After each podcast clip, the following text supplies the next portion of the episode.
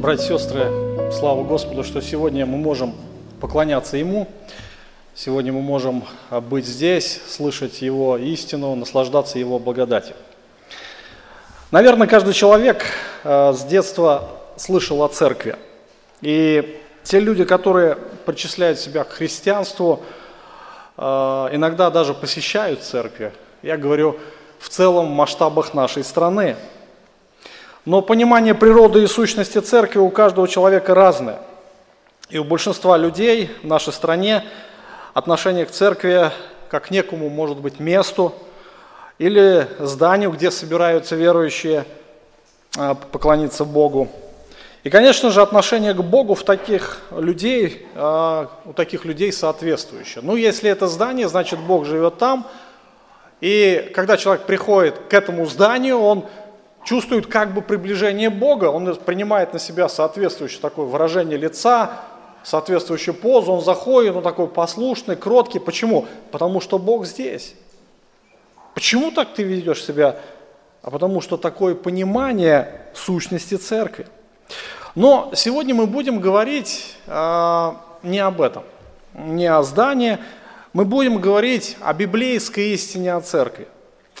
А, мы будем говорить о ее сущности и что значит быть истинным христианином. А, вы знаете, что очень часто общаясь с верующими, ой, ну, обычно с людьми, не только с верующими, очень часто слышу такой вопрос, который они ставят и дают соответствующее утверждение. Может ли человек быть верующим, не посещая церковь. Знакома суть вопроса, да? Ну, говорит, обязательно, что ли, ходить там, обязательно вот там вот поклоняться Богу. Ведь Бог же у нас, говорит, в душе. Бог, говорит, у меня в сердце. Другие говорят, ну Бог же везде. Я же могу Ему в любом месте поклоняться. Или я могу в любом месте молиться. Но так рассуждают люди обычно неверующие. И по сути своей, ну, то, что у них Бог в душе, это всего лишь отговорка. Но вы знаете, что проблема не только у этих людей, проблема часто у евангельских верующих, которые причисляют себя к евангельской вере, которые, может быть, посещают евангельские церкви. Вы знаете такой термин, наверное, знаком, воскресный христианин. Ну что значит воскресный христианин? Ну это значит тот человек, который посещает церковь только по воскресеньям. Ну или по праздникам, или по воскресеньям. Это, на все, это все, что, на что его хватает. И когда спрашиваешь такого человека, как у тебя дела? Нормально. А как у тебя отношения с Богом? Нормально. Я ведь читаю и молюсь. Знакомо такое? Я ведь читаю и молюсь. И вы знаете, что разве христианство заключается только в том, чтобы читать и молиться? И таким образом, ну, это своего рода поклонение. И возможно ли, сегодня мы поставим такой вопрос, возможно ли нормальное христианство без активных взаимоотношений в церкви, без посещения церкви? Вот именно те мероприятия, которые есть в церкви. И эта тема насущная. Почему? Потому что Сегодня а, мы не говорим о тех людях, которые находятся вне здания церкви. Мы говорим о наших верующих, о, тем, о тех людях, с кем мы постоянно общаемся, может быть, даже тех, которые сидят сегодня здесь. Эти истины, они нуждаются в разъяснении. И, конечно же, конечно же, задавая все эти вопросы, э, ставя эти вопросы, ну, я для самого себя, а, старался посмотреть на все происходящее взглядом священного писания. И сегодня наша проповедь, она будет так и называться «Христианство без церкви» со знаком вопроса. Возможно ли такое христианство без церкви, без поклонения Богу в церкви, без активных отношений внутри церкви? И сегодня э, мы с вами а, погрузимся как раз в исследование библейских текстов. А, мы с вами посмотрим а, много выдержек священного писания, чтобы ответить на этот вопрос. Возможно ли христианство без церкви? И для начала, для начала мы дадим определение, что же такое есть церковь. Что же есть церковь?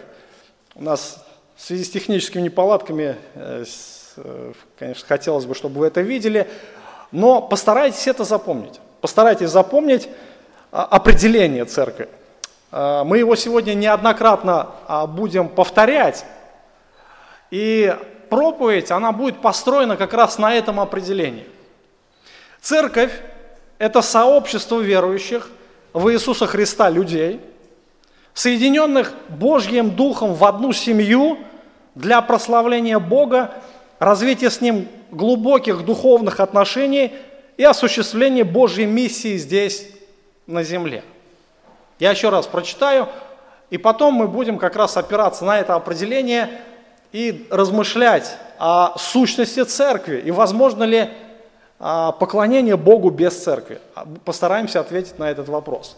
Итак, церковь – это сообщество, это не здание, это сообщество, верующих в Иисуса Христа, людей, соединенных Божьим Духом в одну семью для прославления Бога, развития с Ним, то есть с Богом, глубоких духовных отношений и осуществления Божьей миссии здесь, на земле. Итак, а, ключевая идея, как раз а, исходящая из этого определения, что христианство без церкви невозможно. Почему? И здесь как раз а, четыре такие истины, которые раскрывают эту причину, да, почему невозможно христианство без церкви, и отвечают на главный вопрос. А может ли быть христианство без церкви? Ну, конечно же, ответ отрицательный – нет. И какие это истины? Во-первых, церковь – это сообщество верующих в Иисуса Христа людей. Сообщество верующих в Иисуса Христа людей. Во-вторых, церковь – это а, Божья семья. Опять же, исходя из определения. А, и этому есть основание в Священном Писании. Церковь – это народ, прославляющий Бога и живущий в глубоких отношениях с Ним. То есть это народ, который призван к прославлению Бога. То есть без церкви нельзя этого сделать, прославить Бога. И четвертое, церковь – это народ Божий, призванный к одной миссии. Об этом сегодня мы с вами давайте поразмышляем. Итак, церковь, а, первая фраза или как бы первая цитата из этого определения – это сообщество верующих в Иисуса Христа людей. Сообщество верующих. То есть для того, чтобы понять сущность церкви, нам необходимо понять, а что это такое вообще, да?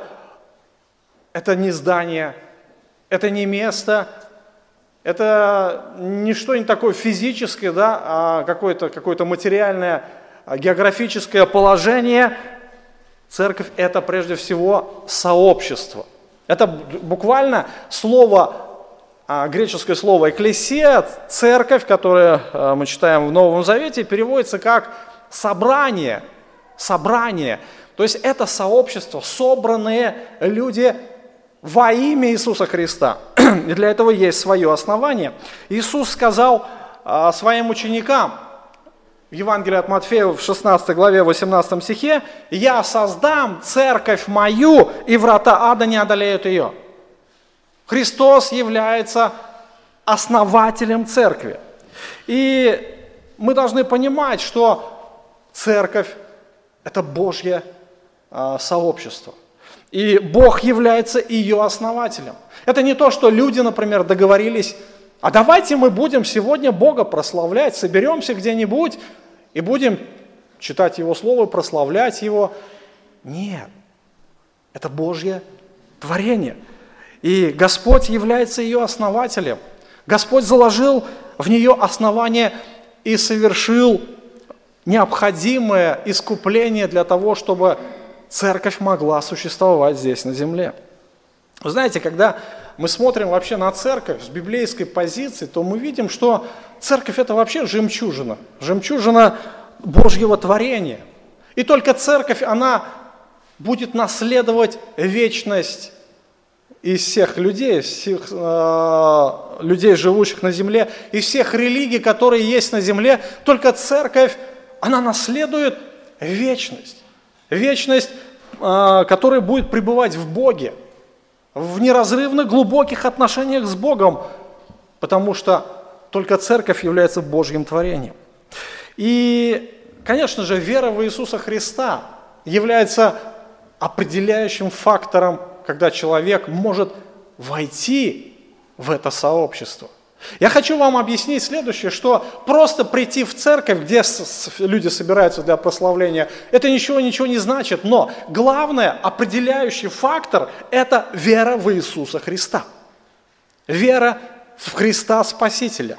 Христа, который а, пришел в этот мир, это Господь Бог, который а, прожил земной путь, 33 а, года с лишним, который пошел на крест, который умер и который воскрес, который был вознесен и сейчас а, восседает по правую сторону от Отца Небесного на престоле Божьем, и который будет судить и живых, и мертвых.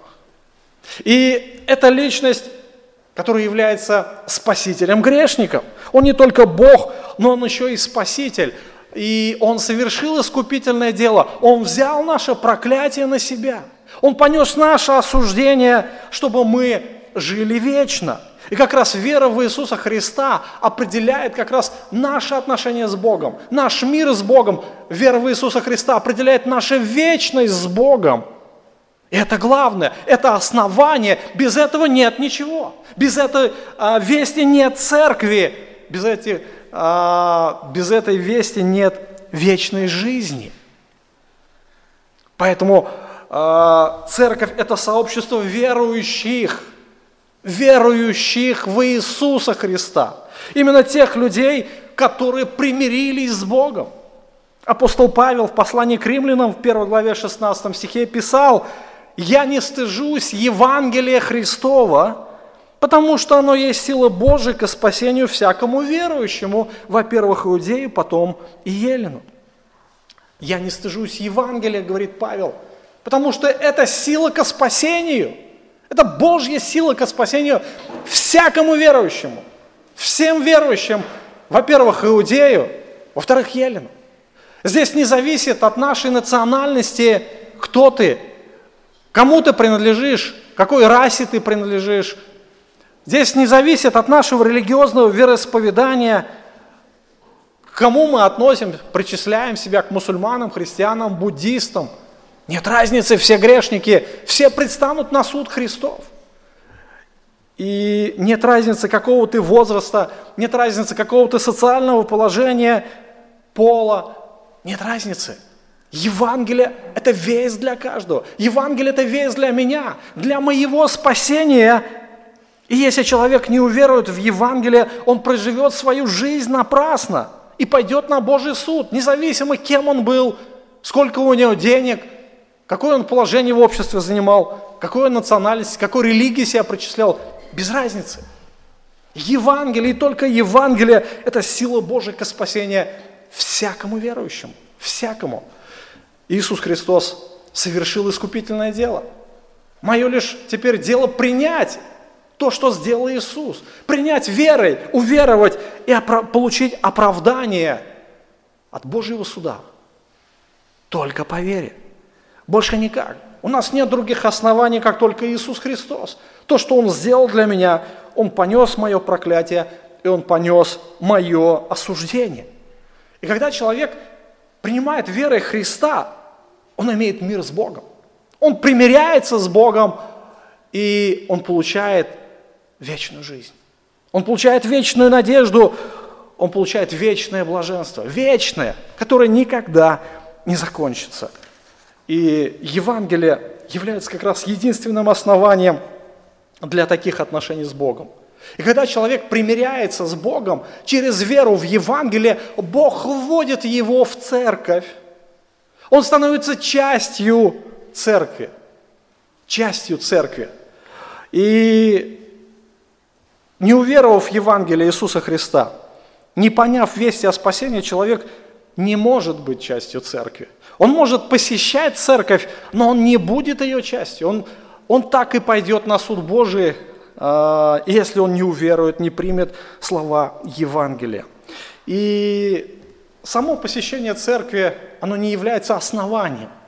Вы знаете, что я знаю некоторых людей, которые говорят, я уже с самой юности хожу в церковь. Или с самого детства. Но это не основание. Это не основание для наших отношений с Богом, для нашего мира с Богом. Наше основание только Иисус Христос. И это главное. Поэтому, когда мы говорим о церкви, то мы должны понимать, что это не что иное, как сообщество спасенных людей, сообщество верующих в Иисуса Христа, сообщество верующих. Это первая истина, которую мы должны понимать. Именно церковь является носителем Евангелия. Именно церковь Иисуса Христа, она должна распространять евангельскую весть и является посредником в деле спасения человека. Об этом мы чуть-чуть попозже поговорим. Итак, а, церковь – это сообщество верующих во Христа. Вторая истина, которая показывает нам а, сущность церкви, она истекает, опять же, из определения. Церковь – это сообщество верующих в Иисуса Христа людей, соединенных Божьим Духом в одну семью. То есть церковь – это не только сообщество верующих в Христа, но это еще семья. Вот это очень важная истина, которая прослеживается на протяжении всего Ветхого Завета. Вы знаете, что а, в Ветхом Завете Бог создал народ израильский. И он был одним народом. Вы знаете, что они причисляли себя как бы братьям и сестрам, потому что были рождены от Авраама, евреи. Но сегодня Господь открыл нам двери Евангелия, и теперь через веру в Иисуса Христа Бог усыновляет нас, Он становится нашим Отцом. Именно только через веру в Иисуса Христа. Церковь это не просто сообщество, это не просто какой-то, знаете, как клуб по интересам. А некоторые относятся к церкви как к какой-то партии. Знаете, что такое партия? Ну, политическая, например, партия, да? У них есть какая-то программа, какой-то устав, какие-то цели. То есть они стараются жить этими принципами в соответствующем, какие пропагандирует эта партия. Но церковь это больше. Это не просто какая-то группа, это не просто какое-то сообщество, но это семья. И заметьте, а, как вот в определении, соединенная Божьим Духом в одну семью. Не то, что мы сами себя причислили к этой семье. Нет. Это делает Дух Святой, это делает сам Господь. И церковь, конечно же, а, Божье творение, потому что Иисус является основателем церкви, и Дух Святой сегодня созидает церковь. Апостол Павел говорит следующее в 1 Коринфянам 12 главе 13-14 стих. «Ибо мы все одним духом крестились в одно тело, Иудеи, елены, рабы или свободные, напоены одним духом. Тело же не из одного члена состоит, но из многих. Вот здесь интересно а, показано вообще сам механизм устройства церкви. Дух Святой, Дух Святой, он является как раз а, тем, а, знаете, действующим механизмом, который производит весь этот процесс. И здесь написано, что Слово Он крестил нас – в одно тело. Слово «крестил», греческое слово «баптизо», буквально отождествил или сделал неразрывным целым. Сделал неразрывным целым. Это слово взято, знаете, из текстильной отрасли, вы многие знаете, да? Когда ткань берут, ткань, и опускают в краску. В краску опускают, то есть они ее крестят своего рода, если использовать буквально это слово, вытаскивают ткань и краска, стали единым целым. Попробуйте краску отделить от ткани. Получится? Руками, да, физически. Невозможно. Вот так же слово «крестил», слово буквально отождествил, буквально сделал единым. Все мы духом были соединены в одно единый живой организм, который есть тело Иисуса Христа. И это тело написано не из одного члена состоит, но из многих. Вот этот единый живой организм, он не только соединил нас вместе а, Духом Святым, но сам Бог отождествился вместе с нами. Сам Бог пребывает здесь. И вы знаете, что это некая такая, знаете, духовный такой организм, который должен функционировать как единое целое. Каждый верующий становится полноценным Божьим детем. Каждый верующий входит в церковь, и Бог говорит, ты мое дитя. Мы можем сказать Богу теперь, ты мой отец. Вы знаете, что сегодня есть такая молитва «Отче наш». Многие ее знают наизусть, слышали, наверное, да? Она как начинается-то? Отец наш. Что значит отец? Отец, да? Наверное, все мы имеем родителей. А, многие из нас, я не говорю все, многие знают это понятие слова «отец». И мы можем полноправно сказать Богу «Отец». Эту молитву не могут молиться все. Не могут молиться. Те, кто не уверовал во Христа, те, кто не получил Божьего искупления, спасения, они еще не являются детьми Бога. Но Евангелие от Иоанна, 1 главе написано, 12-13 стих, «А тем, которые приняли Иисуса Христа, верующим во имя Его, дал власть быть Детем Божьим». Бог дал власть быть Детем Божьим, которые не от крови, не от хотения плоти, не от хотения мужа, но от Бога родились. Вообще удивительное место. Бог не только нам дал это название «дитя мое», да? но Он дал нам еще свою природу. Он дал нам э, от себя, Он дал нам своего, то, что мы теперь дети Божьи не только по названию, но по своей сущности. Иоанн в своем послании, в первом послании, в третьей главе пишет, смотрите, какую любовь нам дал Отец, чтобы нам называться и быть Детем Божьим. Удивительно, не только называться, но и быть детьми Бога. А что значит быть детем Бога? Это значит иметь Его сущность. Бог производит внутри нас а, как раз вот эти преобразования. Он вселяется в нас э, сам. Он производит в нас новую сущность, он, о которой мы говорим как рождение свыше. И вы знаете, что Христос не только отождествил себя с человечеством, Он не только принял плоть человеческую, Он не только является нашим Богом, но Он еще является нашим братом. Я еще раз повторю, Господь не только отождествил себя с человеком. Вот представьте, Бог Вселенной,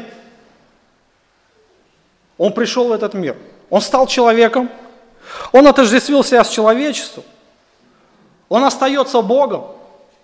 Но он еще отождествил себя с церковью. Он назвал себя братом. А кто такой брат? Это близкий родственник, да? Близкий родственник. А, Иисус говорит в 23 главе Евангелия от Матфея, вы не называйте учителями, ибо один у вас учитель Христос, все же вы братья – и отцом себе не называйте никого на земле, ибо один у вас Отец, который на небесах. Удивительно, Господь вводит нас в свою семью. Он ввел нас в свою церковь, и Он сделал нас едиными, единой семьей. И вы знаете, что мы соединены Духом Святым в одну Божью семью. И как прекрасно осознавать, что мы теперь часть Божьей семьи. Мы теперь родственники друг с другом, родственники Божьи, родные Богу. Не просто так, что Бог где-то там, далеко, наверху, может быть, Он нас и не слышит. Нет, Бог наша родня. Вернее, мы родные Богу, да? Как прекрасно это понимать. И, конечно же, э, не просто родственники, да, двоюрные, троюрные, там, дяди, тети. Нет, самые близкие. Мы братья, а у нас есть один отец. Удивительно.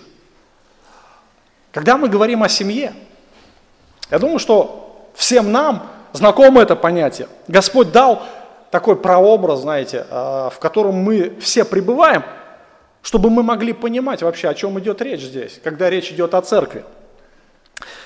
А, семья – это тоже единый организм. Согласны со мной, да? Ну, единый организм.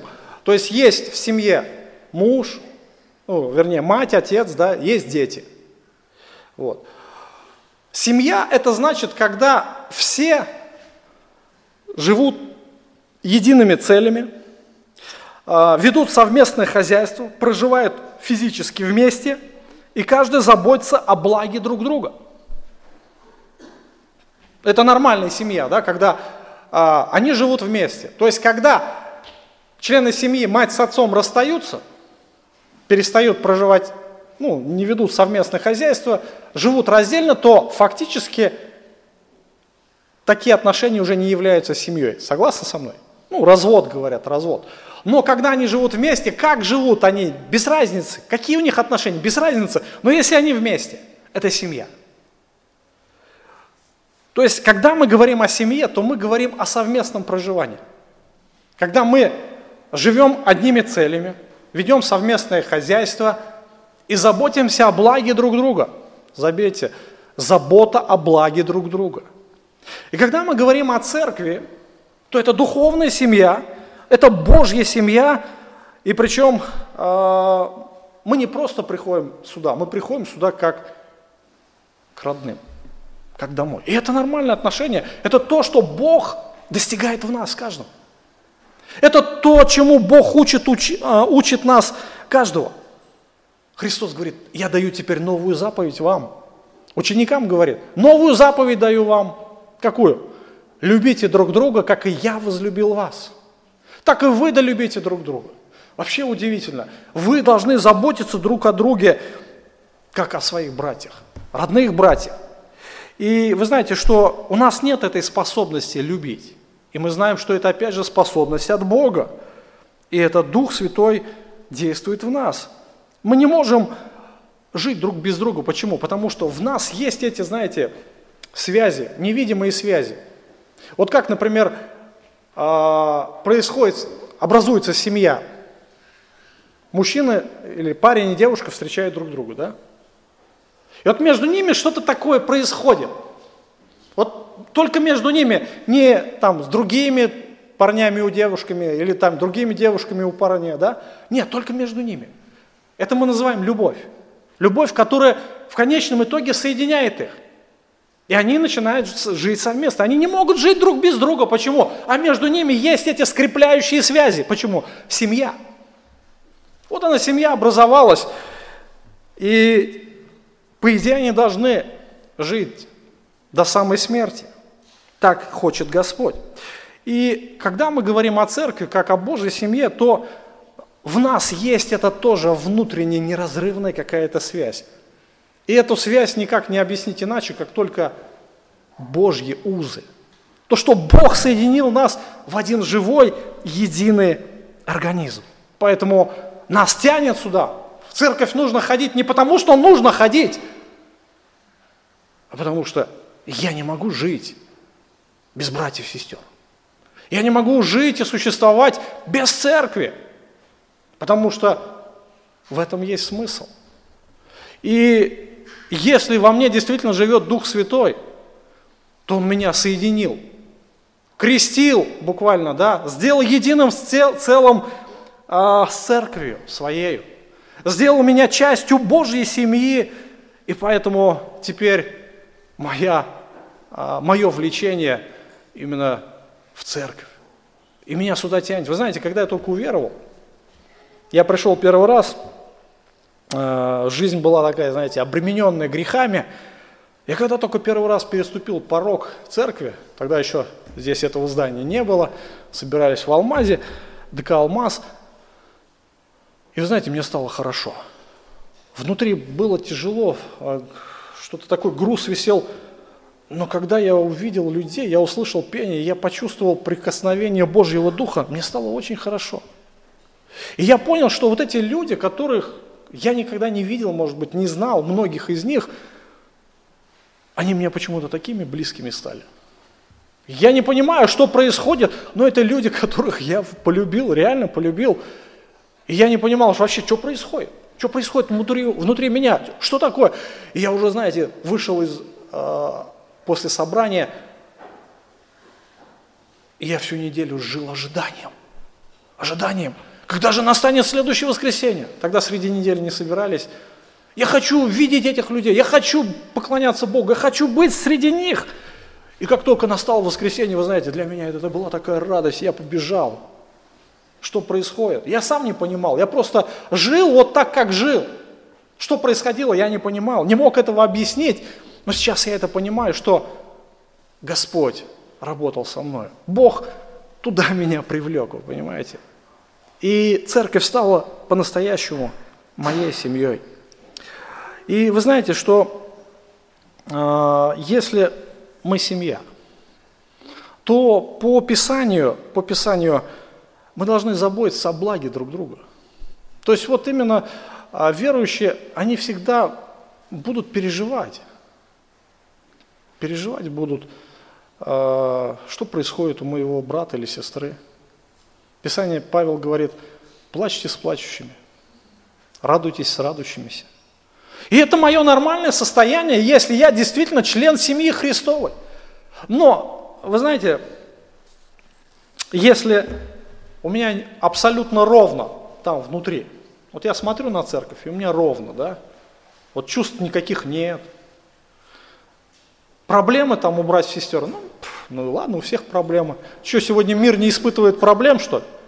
Посмотрите, сколько он страдающих, сколько беженцев сегодня, сколько людей пострадали от террористов в последний, например, месяц или два.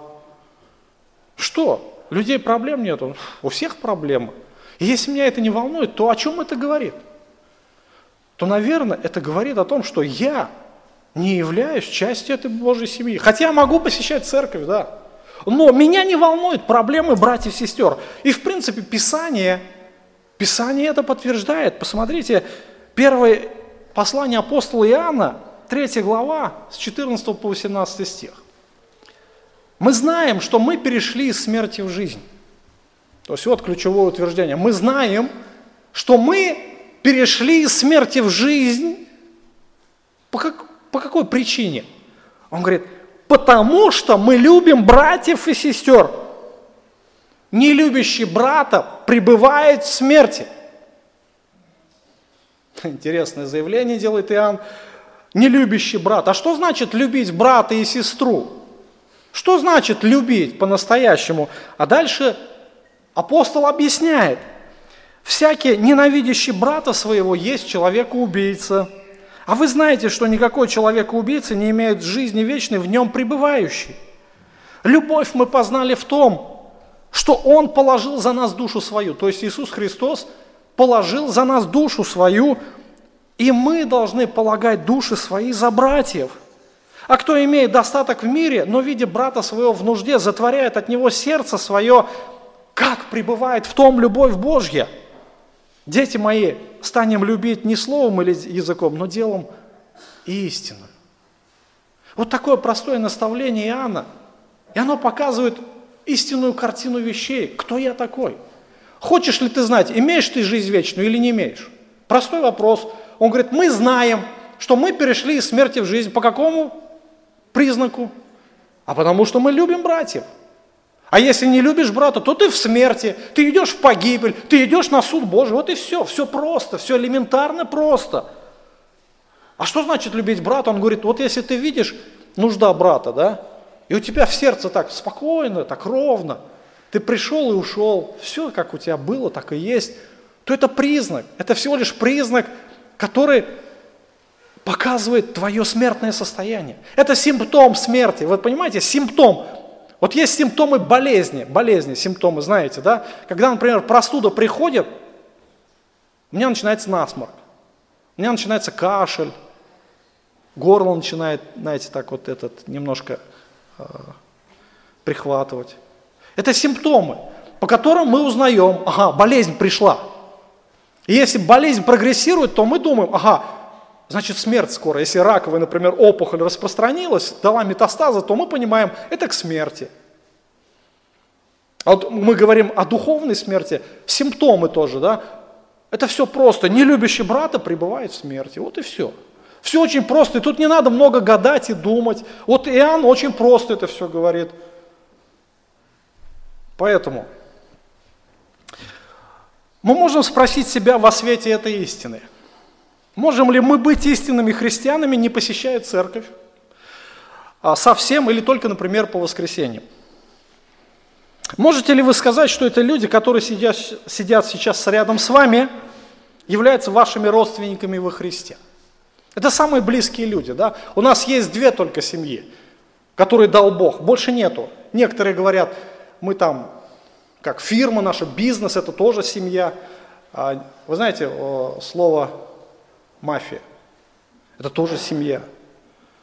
А, у нас когда-то я воспитывался в криминальном мире, рос, там была братва. Братва была, знаете, зоновская братва, это тоже своего рода семья. Но настоящая семья, Божья семья, есть только две. Физическая, где есть муж, жена и дети, и есть духовная, где есть церковь. И можете ли вы сказать, что вы являетесь членами Божьей семьи?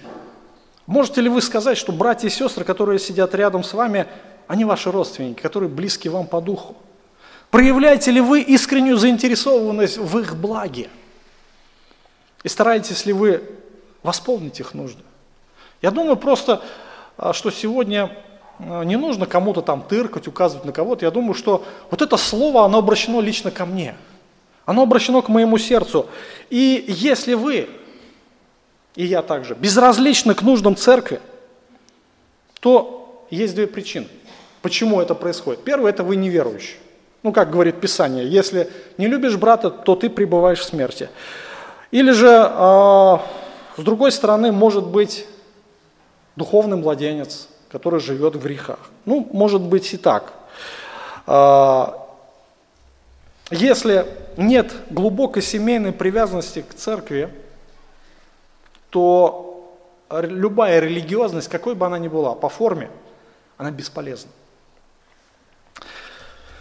Итак, церковь – это народ, прославляющий Бога. А, церковь – это а, народ, это сообщество верующих в Иисуса Христа, соединенных Духом Божьим в одну семью. То есть вот мы с вами рассмотрели, да, вот уже два таких, две истины, которые объясняют сущность церкви. И отвечают на вопрос, а можно ли поклоняться Богу без церкви? Третий, третий тезис, который исходит из этого определения, а, что церковь она собрана, это сообщество верующих, а, которых Дух Святой соединил в одну семью, для, для чего-то соединил нас Бог здесь. Для чего? Для прославления Бога и развития с Ним духовных, глубоких духовных отношений. То есть вот третья истина, что церковь – это народ, народ или сообщество, прославляющих Бога и живущих в глубоких отношениях с Ним. Вот третье, да. Итак, посмотрите, а, следующая истина, которую необходимо понять, что церковь а, призвана к прославлению Богу. То есть это главная миссия церкви. Сам Господь Иисус Христос отождествил себя с церковью, и Он является главой церкви. Послание к Ефесинам Павел пишет в первой главе 22-23 стих. «Все покорил под ноги Его и поставил Его выше всего главою церкви, которое есть тело его, полнота, наполняющая все во всем. Интересный текст, который говорит о Боге Отце, который покорил все под ноги Христа. То есть Христос как победитель, как царь, и как победитель все сложено к его ногам. То есть это был такой древний обычай, когда царь завоевывал какое-то государство, он сидел на троне, и другие цари вельможи, а, ценности, украшения, золото, все складывалось к его ногам. И он как царь, как победитель. И вот здесь Иисус представлен как царь-победитель, которому все покорилось под ноги его, все было брошено к его ногам. Этому только предстоит сбыться, да, но заметьте, следующую а, истину, которую здесь Павел открывает, что Отец превознес Христа превыше всего. Выше всего. А что значит превыше всего? Дальше он говорит, главою церкви, которая есть тело Его, полнота, наполняющая все, все во всем. То есть, смотрите, церковь, она превыше всего. Бог превознес церковь превыше всего. И Христос является главой церкви. Церковь уникальна. Уникальна. Почему она уникальна? Потому что она Божье творение, потому что она превознесена превыше всего, и в церкви Христос является главою. Христос является главою, и более того, сам Господь наполняет церковь, полнота наполняющего. Вообще интересна вот эта фраза Церковь есть полнота наполняющего все во всем. Бог как раз является полнотою, и Он наполняет церковь. Заметьте, а, что сам Господь живет в церкви. Вот когда мы говорим о церкви, это не просто семья, это не просто сообщество, да? Мы говорим о том, что церковь уникальна. Почему? Потому что здесь живет Бог. Апостол Павел спрашивает коринфских верующих в первом послании к Коринфянам, 3 главе, 16 стихе, «А разве не знаете, что вы храм Божий, и Дух Божий живет в вас?» Разве не знаете, что вы храм Божий? Когда мы приходим сюда, мы не просто так вот собираемся, да, мы верим, что здесь живет Бог. Не в этом здании, конкретно в помещении, он живет в нас, и когда мы соединяемся вместе, Он, же, он с нами здесь, рядом. Он отождествил себя с церковью своею, и Он наполняет церковь собою. И вы знаете, что Христос как глава, Он направляет деятельность церкви. Он направляет действие каждого из нас. И Он сравнивает нас как с телом, с организмом, в каждом организме есть много органов, и каждый орган выполняет свою функцию. И вы знаете, что э, вот эти органы взаимодействуют по тому принципу, который указывает голова. Христос глава церкви, и Он управляет всеми процессами. И вы знаете, что Бог не только живет здесь в церкви, Он наполнил церковь своей славой – очень важная истина. Апостол Павел, послание к Ефесинам, пишет в 3 главе с 20 стиха. «А тому, кто действующий в нас силой может сделать несравненно больше, чего мы просим или о чем помышляем, тому слава в церкви во все роды во Христе Иисусе от века до века». Посмотрите, Бог наполнил а, свою, своей славой церковь. Тому слава в церкви, во Христе Иисусе, во все роды от века до века. То есть церковь во все времена, она является носительницей славы Бога. Здесь живет Бог, друзья. Когда вы приходите сюда, вы не просто смотрите на людей, но всегда живите верой, что Господь говорит, что здесь пребывает Его слава. Это еще не все. Бог не только живет здесь, Бог не только пребывает здесь в своей славе, но Он еще пребывает здесь в своей истине.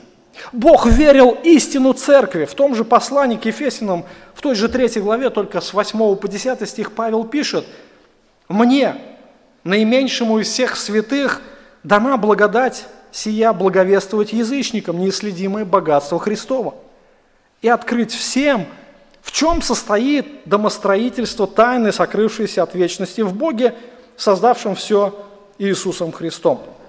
Дабы ныне соделалось известной через церковь начальством, властям на небесах многоразличная премудрость Божья. Удивительные слова. Павел говорит, я наименьший из всех апостолов, и мне дана эта благодать проповедовать о спасении всем людям, язычникам. И удивителен тот факт, что э, он говорит, я хочу открыть, открыть всем, э, что значит церковь, да, домостроительство, и чтобы через церковь, именно через церковь была возвещена Божья истина. То есть соделалась известной через церковь начальством, властям на небесах многоразличная премудрость Божья. Через церковь. Церковь является носительницей истины и носительницей благодати. Удивительно, Господь именно отождествляет себя с церковью. И если мы хотим строить отношения с Богом, а вне церкви, как вы думаете, у вас получится это сделать? Никак не получится. Почему? А Бог в церкви. Если мы во Христе, то Бог нас вводит в семью Божью, да? И мы никуда уже от этого не денемся. У нас эта потребность есть. Церковь является посредником в отношениях Бога и человека. Такова реальность, такова истина. И если человек хочет поклоняться Богу вне церкви, то у него этого не выйдет, потому что Божья слава пребывает именно в церкви. Подумайте. А как вы можете поклоняться Богу, если Бога ни, ну, нигде вы не найдете, да, в славе своей, как только в церкви? И если человек хочет познать Бога, познать Бога вне церкви, у него тоже ничего не выйдет. По одной простой причине, потому что Бог верил в свою истину священного Писания, да, открыл себя именно через церковь. И вот хотите вы, не хотите, описание нас как раз учит тому, что без церкви мы никак не обойдемся. Вы знаете, что наша церковь, она старается восполнить духовные нужды отдельно каждого взятого человека, который ее посещает. Ну, по крайней мере, мы пытаемся это делать. И у нас есть все необходимые ресурсы для нормального духовного роста, познания Бога и истинного поклонения перед Ним. Я еще раз хочу повторить. У нас есть все необходимые ресурсы для духовного роста, для познания Бога и поклонения, истинного поклонения перед Ним. И те мероприятия, которые проводятся в церкви, это служение церкви для народа Божьего. Подумайте, эта церковь служит народу Божьему, чтобы те могли возрастать. Если кто-то игнорирует все эти мероприятия, то, в принципе, он показывает, что у него нет нужды в этом, в духовном росте. И это свидетельство того, что человека проблемы с Богом. Или ему абсолютно ничего не надо, или он живет в грехе. Его не интересует свой духовный рост и укрепление духовных отношений с Богом. То есть э, в любом случае игнорирование духовных мероприятий церкви – это свидетельство низкой духовности. Это никогда, братья и сестры, не посещение каких-то мероприятий. Я не говорю всех. Все невозможно, может быть, посещать, но хотя бы некоторых. Это не от высокой духовности. И я никогда не поверю, что вы скажете, у меня все отлично, у меня отличный духовный рост, и мне церковь не нужна. Я не поверю. Почему? Человек или обманывает сам себя, или глубоко заблуждается он.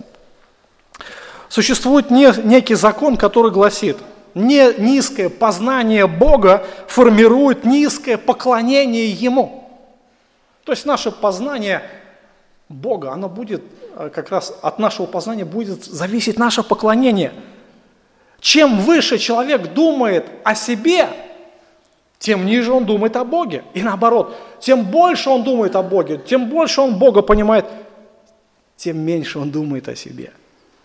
Такова взаимосвязь, хотим мы этого или не хотим, так говорит Господь. И, конечно же, а, не имея глубоких отношений с Богом, человек не может духовно расти нормально. И вне церкви это делать невозможно. Хотим мы это или не хотим. Если вы не верите, можете попробовать, и мы посмотрим, что у вас из этого получится последняя истина, которую э, э, разберем с вами, что церковь – это сообщество верующих в Иисуса Христа людей, соединенных Божьим Духом в одну семью для прославления Бога, развития с Ним глубоких духовных отношений и осуществления Божьей миссии здесь, на земле. Последняя фраза гласит следующее – осуществление Божьей миссии здесь, на земле – когда мы думаем о Христе, как о нашем Спасителе, мы должны понимать, что Христос не только наш Спаситель, но Он еще является нашим Господом. Что значит Господь? Вот когда мы говорим о Господе, вот употребляем, молимся, Господь, Господь, Господь благослови, Господь дай. Вот употребляя, употребляя это слово, люди даже не задумываются, а что же несет себе, какой смысловой оттенок несет это слово Господь. Господь это Господин, так ведь, да? Господь это повелитель, это царь, который способен повелевать, а мы должны ему повиноваться. Вот где вот вся истина сокрыта. Иисус, когда воскрес из мертвых, собрал всех своих учеников на горе Илионской. И он сказал, итак,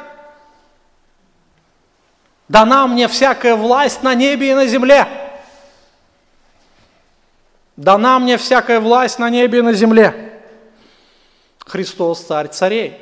Христос Господь господствующих. Он выше всякой власти, выше его нету. Он Бог Всевышний. Нигде вы не найдете власти выше власти Христа.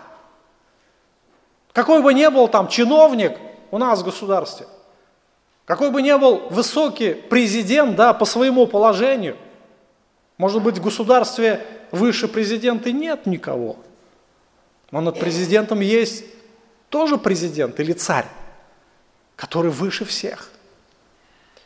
И не только здесь, на, не, э, на земле, Христос является царем, но Он является царем и на небесах.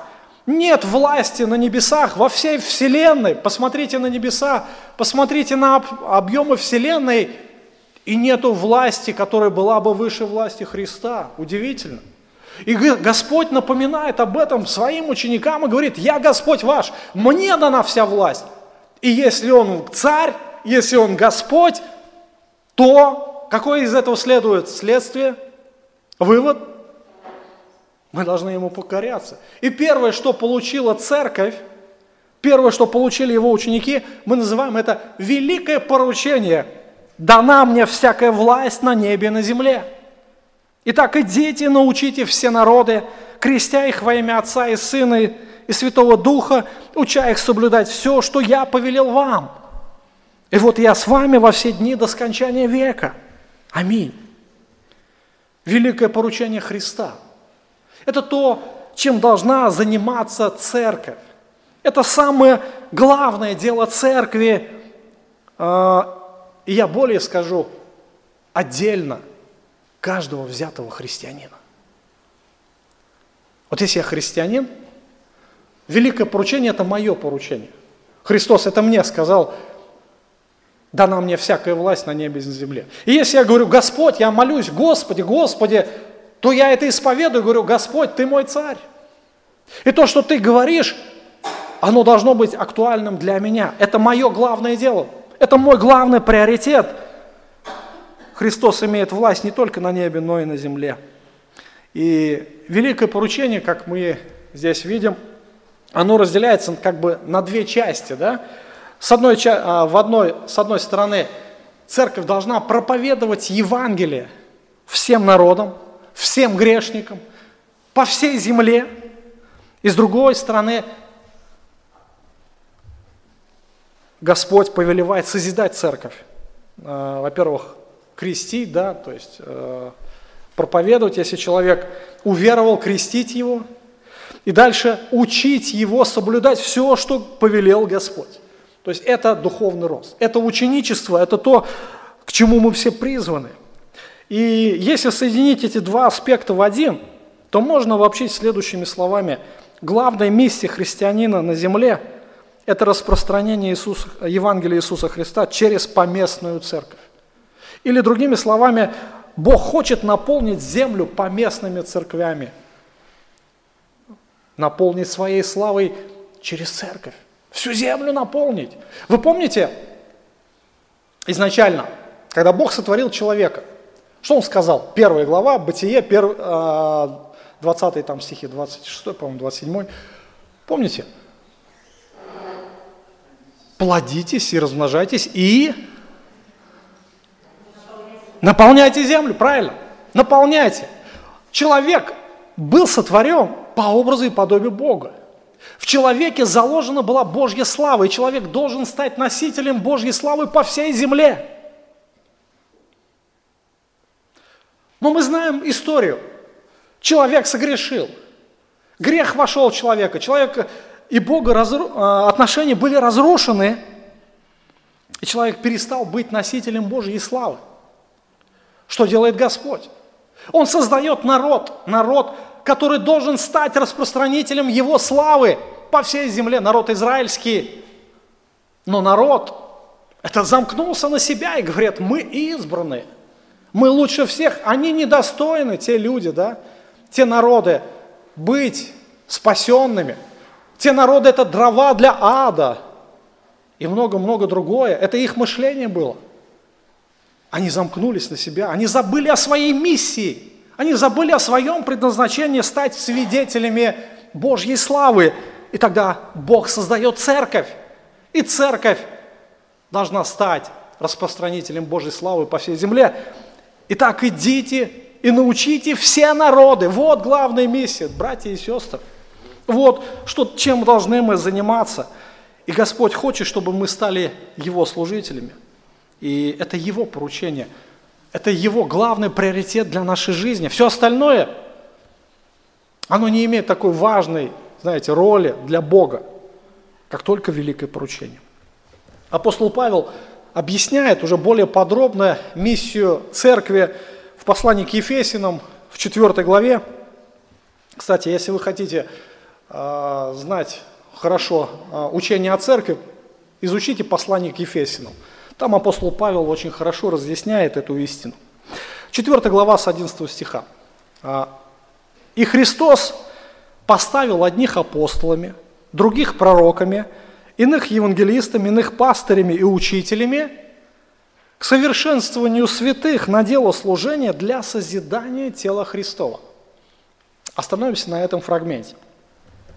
Бог, созидая церковь, поставил буквально учители слова. То есть те люди, которые способны учить.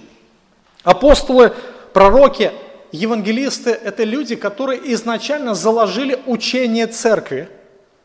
Учение церкви, именно от самого Иисуса Христа.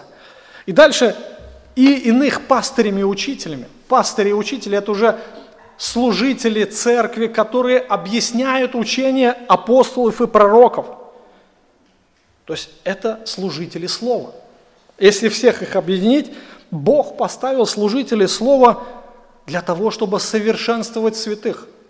То есть приводить святых к духовной зрелости на дело служения для созидания тела Христова. Заметьте, духовная зрелость – это когда верующие начинают созидать церковь. Духовная зрелость это когда они начинают служить в церкви.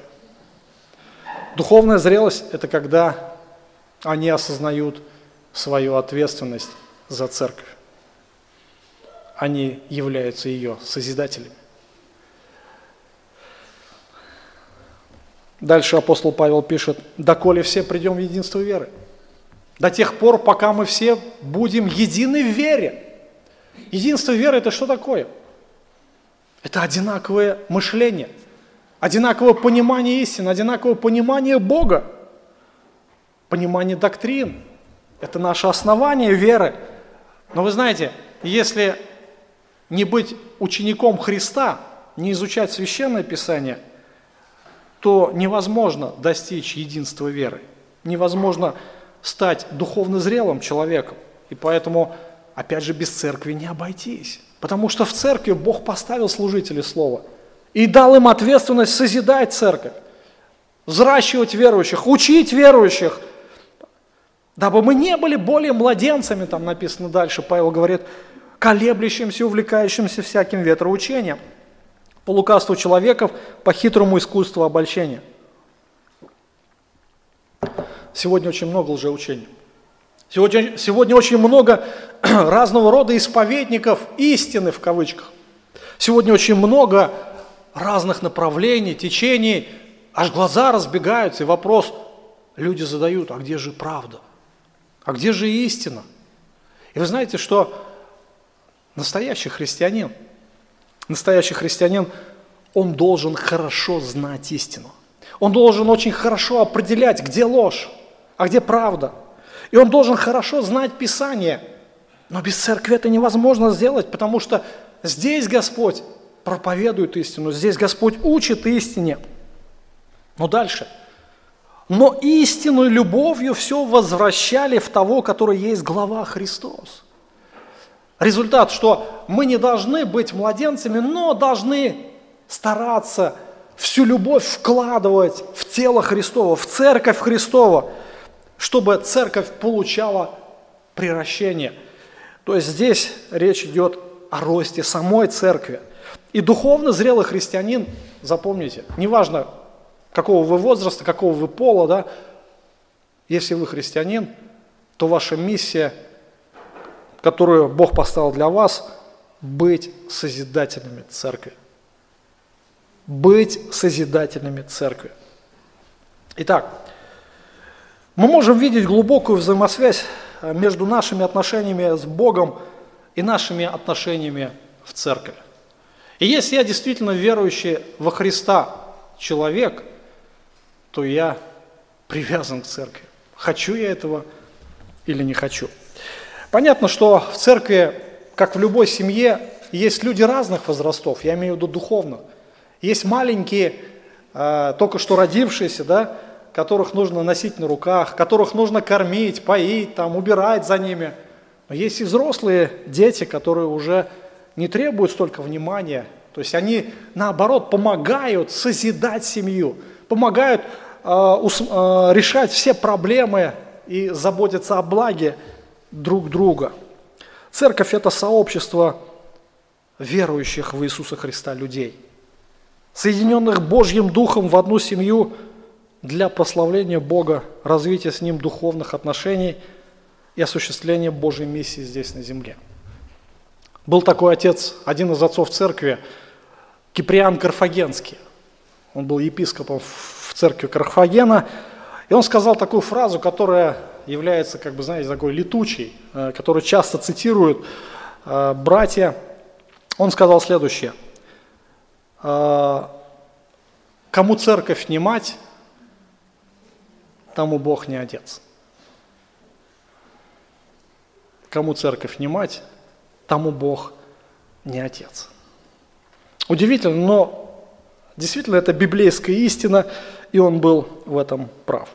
Мы не можем быть частью церкви, во-первых, если мы не являемся верующими в Иисуса Христа, как в личного Спасителя – если Он не является нашим Господом, и если мы не понимаем евангельскую истину о нашем искуплении от наших грехов, и если мы не относимся к церкви как к Божьей семье, не переживаем о духовном, личном благополучии как всей церкви, так и отдельно взятых э, верующих, то, скорее всего, э, или проблемы с Богом, или такой человек неверующий.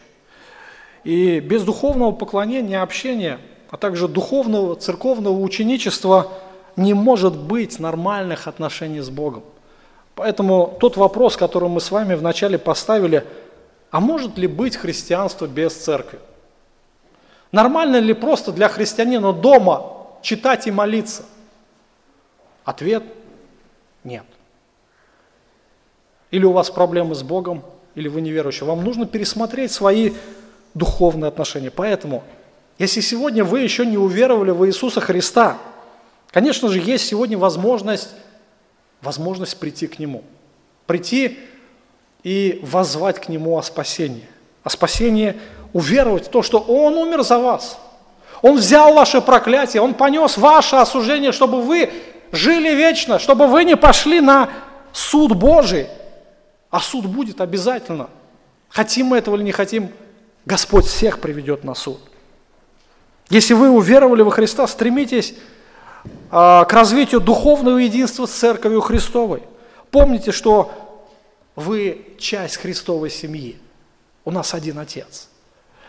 И если внутри безразличия к церкви, безразличия к братьям и сестрам, то, наверное, опять же нужно а, проверить свое духовное а, основание моей веры.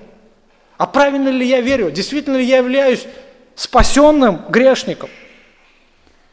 Прилагайте все старания для своего духовного роста. Не пренебрегайте теми ресурсами, какие есть в церкви, потому что это служение церкви для каждого из вас. Это не то, что обязанность, это не то, что нужно нам, пасторам. Нет, это нужно вам. Это то же самое, как если ну, ребенку можно сказать, а ну давай кушай, да? Вот надо ребенку кушать. Может быть, не надо так подходить к этому вопросу. Без еды ребенок просто умрет.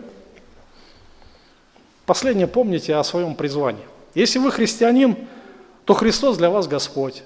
Если Он для вас Господь, то у вас есть ответственность э, исполнять великое поручение быть проповедником Евангелия, быть созидателем Церкви Христа. Поэтому дай нам Господь разуметь все истины, и чтобы действительно мы были Божьей Церковью, Божьим народом, и каждый из нас мог радоваться о нашем Господе, нашем Спасителе Иисусе Христе.